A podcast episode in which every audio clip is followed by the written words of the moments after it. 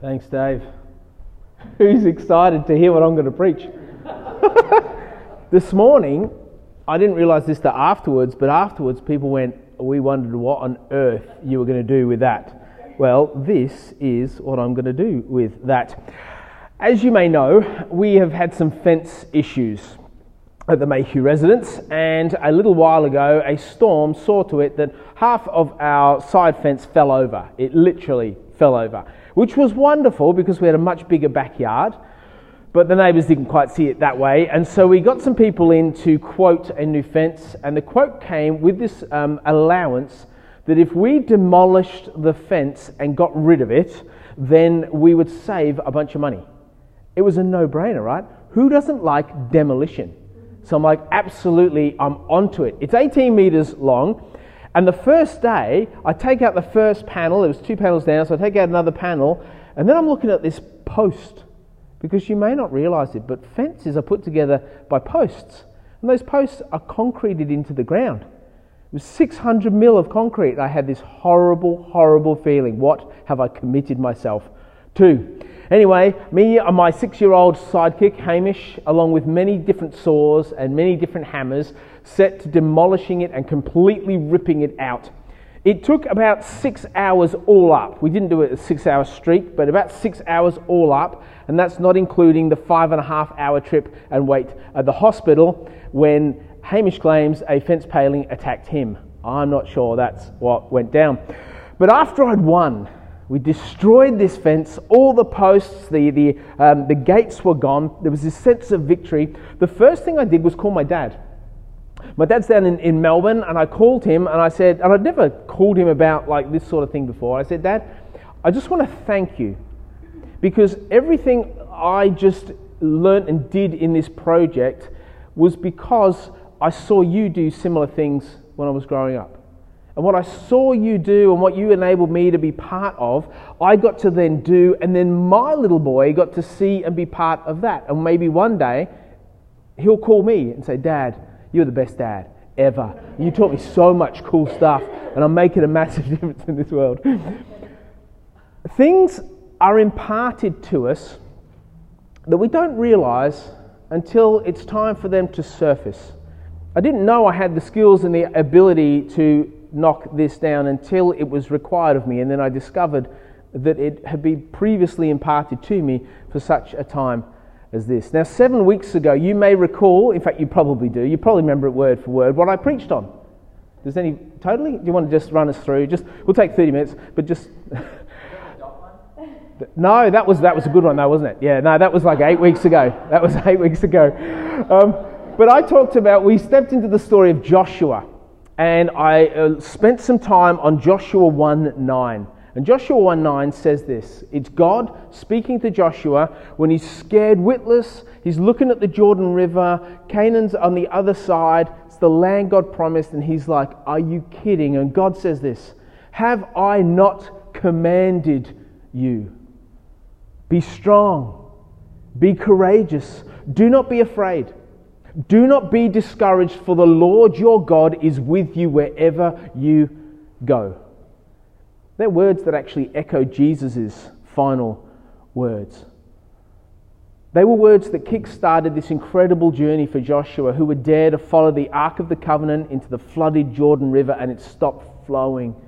He walked through on dry ground. They walked around Jericho, and as they walked around in their worship, the city of Jericho fell down, and then they advanced up the road to the city of Ai, and they took that. And then today, as we heard from Dave, that's it's it's the conquering of Canaan. They've dethroned the five kings in what's a little bit of a theologically ambiguous situation that we're not going to quite get into today, but we may cover a little bit later on with all the gory details. But there's this this pivotal moment in the reading where Joshua calls on everything that had been imparted to him and he offers it to his people. Did you hear it? It was 1025. Joshua said to them, Do not be afraid. Do not be discouraged. Be strong and courageous. This is what the Lord your God will do to all the enemies you are going to fight. God's saying that to us today. He's saying that to you. Be strong. Be courageous. Do not be afraid. Do not be discouraged. And not just about this church thing, but anything. Now, those enemies they were to fight, amongst those enemies, there was a heavyweight. There was a heavyweight that was sort of an unfathomable uh, uh, opponent. They were fierce and they were powerful and they were deceptive and they were very hard to beat and to topple and to go to war against. In fact, the Israelites needed all the courage and all the strength that God would give them to go against this enemy. And it was the enemy of idolatry. That was the greatest but greatest challenge and greatest enemy that the Israelite people faced. The thing that constantly pervaded the Israelite nation was their insatiable need to worship. They just needed to worship. But to fill that need, they didn't go to God all the time. They went to all sorts of other things. So attractive and alluring are false idols that we need God's strength and God's courage to defeat them, to dethrone them, to overthrow them in our lives. Now, last week I spoke about how we need to set ourselves apart from idols. Anyone remember the word I used? Consecrate. Consecrate. Consecrate means to set yourself apart from something. And the instruction to the Israelite people was set yourself apart from anything that is not that causes you not to be devoted to God. And so people would consecrate themselves, they would set themselves apart so that they could be ready for the things God had for them. And I really hope you've taken it seriously. I know I flicked out the, the audio of that. I really hope that as a community, because it is a team game, that, that we are taking that seriously. Because the greatest enemy that we face when we come to merge next week, when it all happens, when we come together, our greatest enemy is nothing in the community and it's nothing within our new church, it's within our hearts. That is the greatest enemy we will face. It's that insatiable appetite in us to worship something other than Jesus. That's what will topple us. That's what will make it difficult. That's what will bring a, uh, a sense of intimidation from other spiritual forces. Now, those idols, whatever they are, and for there's an array of them, obviously, for each of us, they lie to us to get our attention and to get our affection. And that lie sounds like one of two things, I reckon, for our community. I think there's two lies we're being told at the moment, and I want to surface them. And for this morning congregation, I felt it was a two different lies. But I think we need to be really aware and spiritually sensitive to this. The first lie is that we can go in saying we know more about how to reach our community than they do. We'll show them. That is the first lie. That if we carry in, we will, hold, we will lose sight of what Jesus wants for us because we can't get our sight off ourselves and how good we are or we think we are. That's the first lie.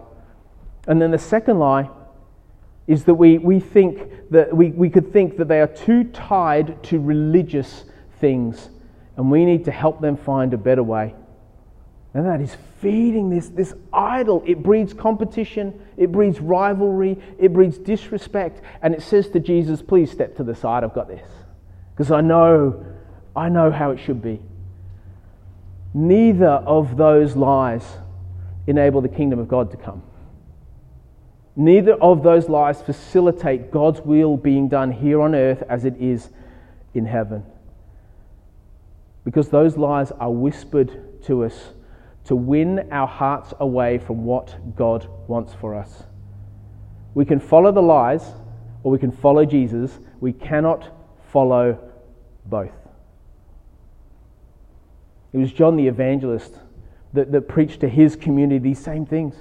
He was so desperate that they grabbed hold of the idea that they were forgiven by grace, that, that Jesus had died on the cross for them, that they had a new identity, that they were fine with God now, that, that he builds into this story in 1 John chapter 5 as he's convincing them, you're okay with God, God is all you need. And he finishes his entire letter. This is the sign off. It doesn't even go like from John. Like this is the last line of the whole letter. He says, Dear children, was this affectionate term. My kids, guard yourself from idols. Boosh. Drops the mic. Done. guard yourself from idols. It was pretty important as they were trying to work out who Jesus was and how to follow Jesus, just like us. Mike Pilavachi said the same thing, only differently, just the other day. He said we can either seek the security of a structure or the security of a relationship. If we are truly a pilgrim people, the security of a structure will never satisfy. Our tr- only true security is our relationship with Jesus. Seek Him and live. We have structures. Even at Village, we have structures. It may not feel like that at time, but we have plenty of structures and we put them in place and then we appreciate them and then we enjoy them and then we fall in love with them, but they cannot save us and they cannot fully satisfy us like Jesus said. And next week, our structure completely changes, entirely changes. Our first meeting of the new church council happens tomorrow night. And one of the things we're going to be talking about is how do we do this whole thing? Like, gosh, wow, how exciting. And it's scary, and it's hard, and it's challenging, and it's uncomfortable, and it's meant to be. Because we're meant to be in a space that says, God, give me your strength and your courage. I need it. I need it. Because I want, I want to place my security in a relationship with Jesus, not a relationship with the church or with a structure or with anything else. So let me finish with a story that just lands all of this. There was a art collector who um, had amassed many um, works of art from Leonardo, Di, uh, not DiCaprio, Da Vinci, Da Vinci, and, and Monet, and, um, and, and, and the list goes on. And he was just prolific, and he gradually taught his son to, to do this. And as, as his wife passed away, he became more and more um, keen to impart this wisdom to his son. And so they would fill their house, a large house, and they filled it with incredible, priceless pieces of work that they would invite friends round to appreciate, that they would sit and discuss. And then war came to that land, and the son was asked, was drafted into the war, and so he had to go to war. And several months after going to war, he was killed. He was shot by a bullet, and he died. Um, and the telegram, telegram came um, to the, the father, the art collector, and he was just devastated. His son had died. It was just before Christmas, and the prospect of living through Christmas without his son was almost unbearable. So Christmas Day approached, and with it, a knock on the door. And on the other side of the door was a young man who had been a friend to his son in the uh, military. And he said, Can I come in? I'd, I'd like to talk with you just a few minutes about your son. And so they sat around the kitchen table, and he put the parcel that he had on the table. And the, the, the young man was started to tell the art collector, the father, all the wonderful things that his son had done that even though he'd lost his life rescuing someone, it wasn't the first person he'd rescued and dragged to safety. And that he was had a prolific uh, presence, just this expression of what human life looks like in its brilliance working in the, in the, the, the horror of war. And as he's sharing these stories, the father, his, his grief is getting, is, is getting restored and is, is getting, there's a sense of like this, this cushions some of that loss that he was feeling. And then, then the, the young man finished. He said, I, um, I actually went to art school, and I, am not, I'm not up to par with any of these incredible works of art, but I, I painted a portrait of your son, and I have it for you. And he unrolled the portrait on the table, and the, the father was blown away. Was blown away. And so he put it in the very prime position of the house, the middle of the lounge room above the fireplace, and he framed it and he had it there. And he would spend hours looking at this and appreciating it and being remembered of his son. It dwarfed in its brilliance all the other incredible works of art. That was truly priceless. Anyway, the art collector came to a point when he um, died. He, he died, and because his son was also gone and his wife um, uh, had died previously, there was no one to leave his fortune to, and so he was gave instructions that it was to be auctioned off. And so the art world was abuzz with enthusiasm and excitement of, wow, how's this going to be? This is unbelievable that all these works of art are going to be available. And so they gathered in the house. And the auctioneer said, We need to start the auction by auctioning off the portrait of the son. There was a bit of a snigger that went through the place. And they said, No, no, it's just, get, let's get on to the real stuff. He said, No, no, no, the instruction is we have to auction off this. Do I have $100? Do I have $100? There was just silence. And one of the, the neighbor, uh, a, a, a, older man who was a neighbor to, to them, who'd grown up, uh, seen the boy grow up, said, I, I've only got $10. He'd just come to see what was happening. I've only got $10, but if that's enough, I'd love the portrait because I knew him. He says, Do I have any razors? And then there's a yell from the back, Just get on with it. Just get on with it. And so, so he, he, he proceeded to, um, to say, um, to, Do I have two, um, uh, uh um, I've lost my train of thought. Like, going once, going twice, sold. And then he said, The auction's now finished. It's done. And there was outrage. People were filthy. How could this be the case? And they started, explain yourself. This isn't, this isn't okay. And the auctioneer stood up and he said, It's very simple. According to the will of the Father, whoever takes the Son gets it all. According to the will of the Father, whoever takes the Son gets it all. If we have Jesus, if our hearts are truly set on Christ, if we have placed our security in Jesus, we have nothing to lose, but everything to gain. And my prayer is that you would trust God enough in this new thing that we're doing. That you would become, you would continue to be regular, this would be life, and as we'd engage and we'd make new friends and we'd reach out and we'd expand our hearts to those who we wouldn't normally find ourselves in a position to have to. Because of the truth that we've been talking about the last seven weeks, that we are better together. We're better together. Let's pray.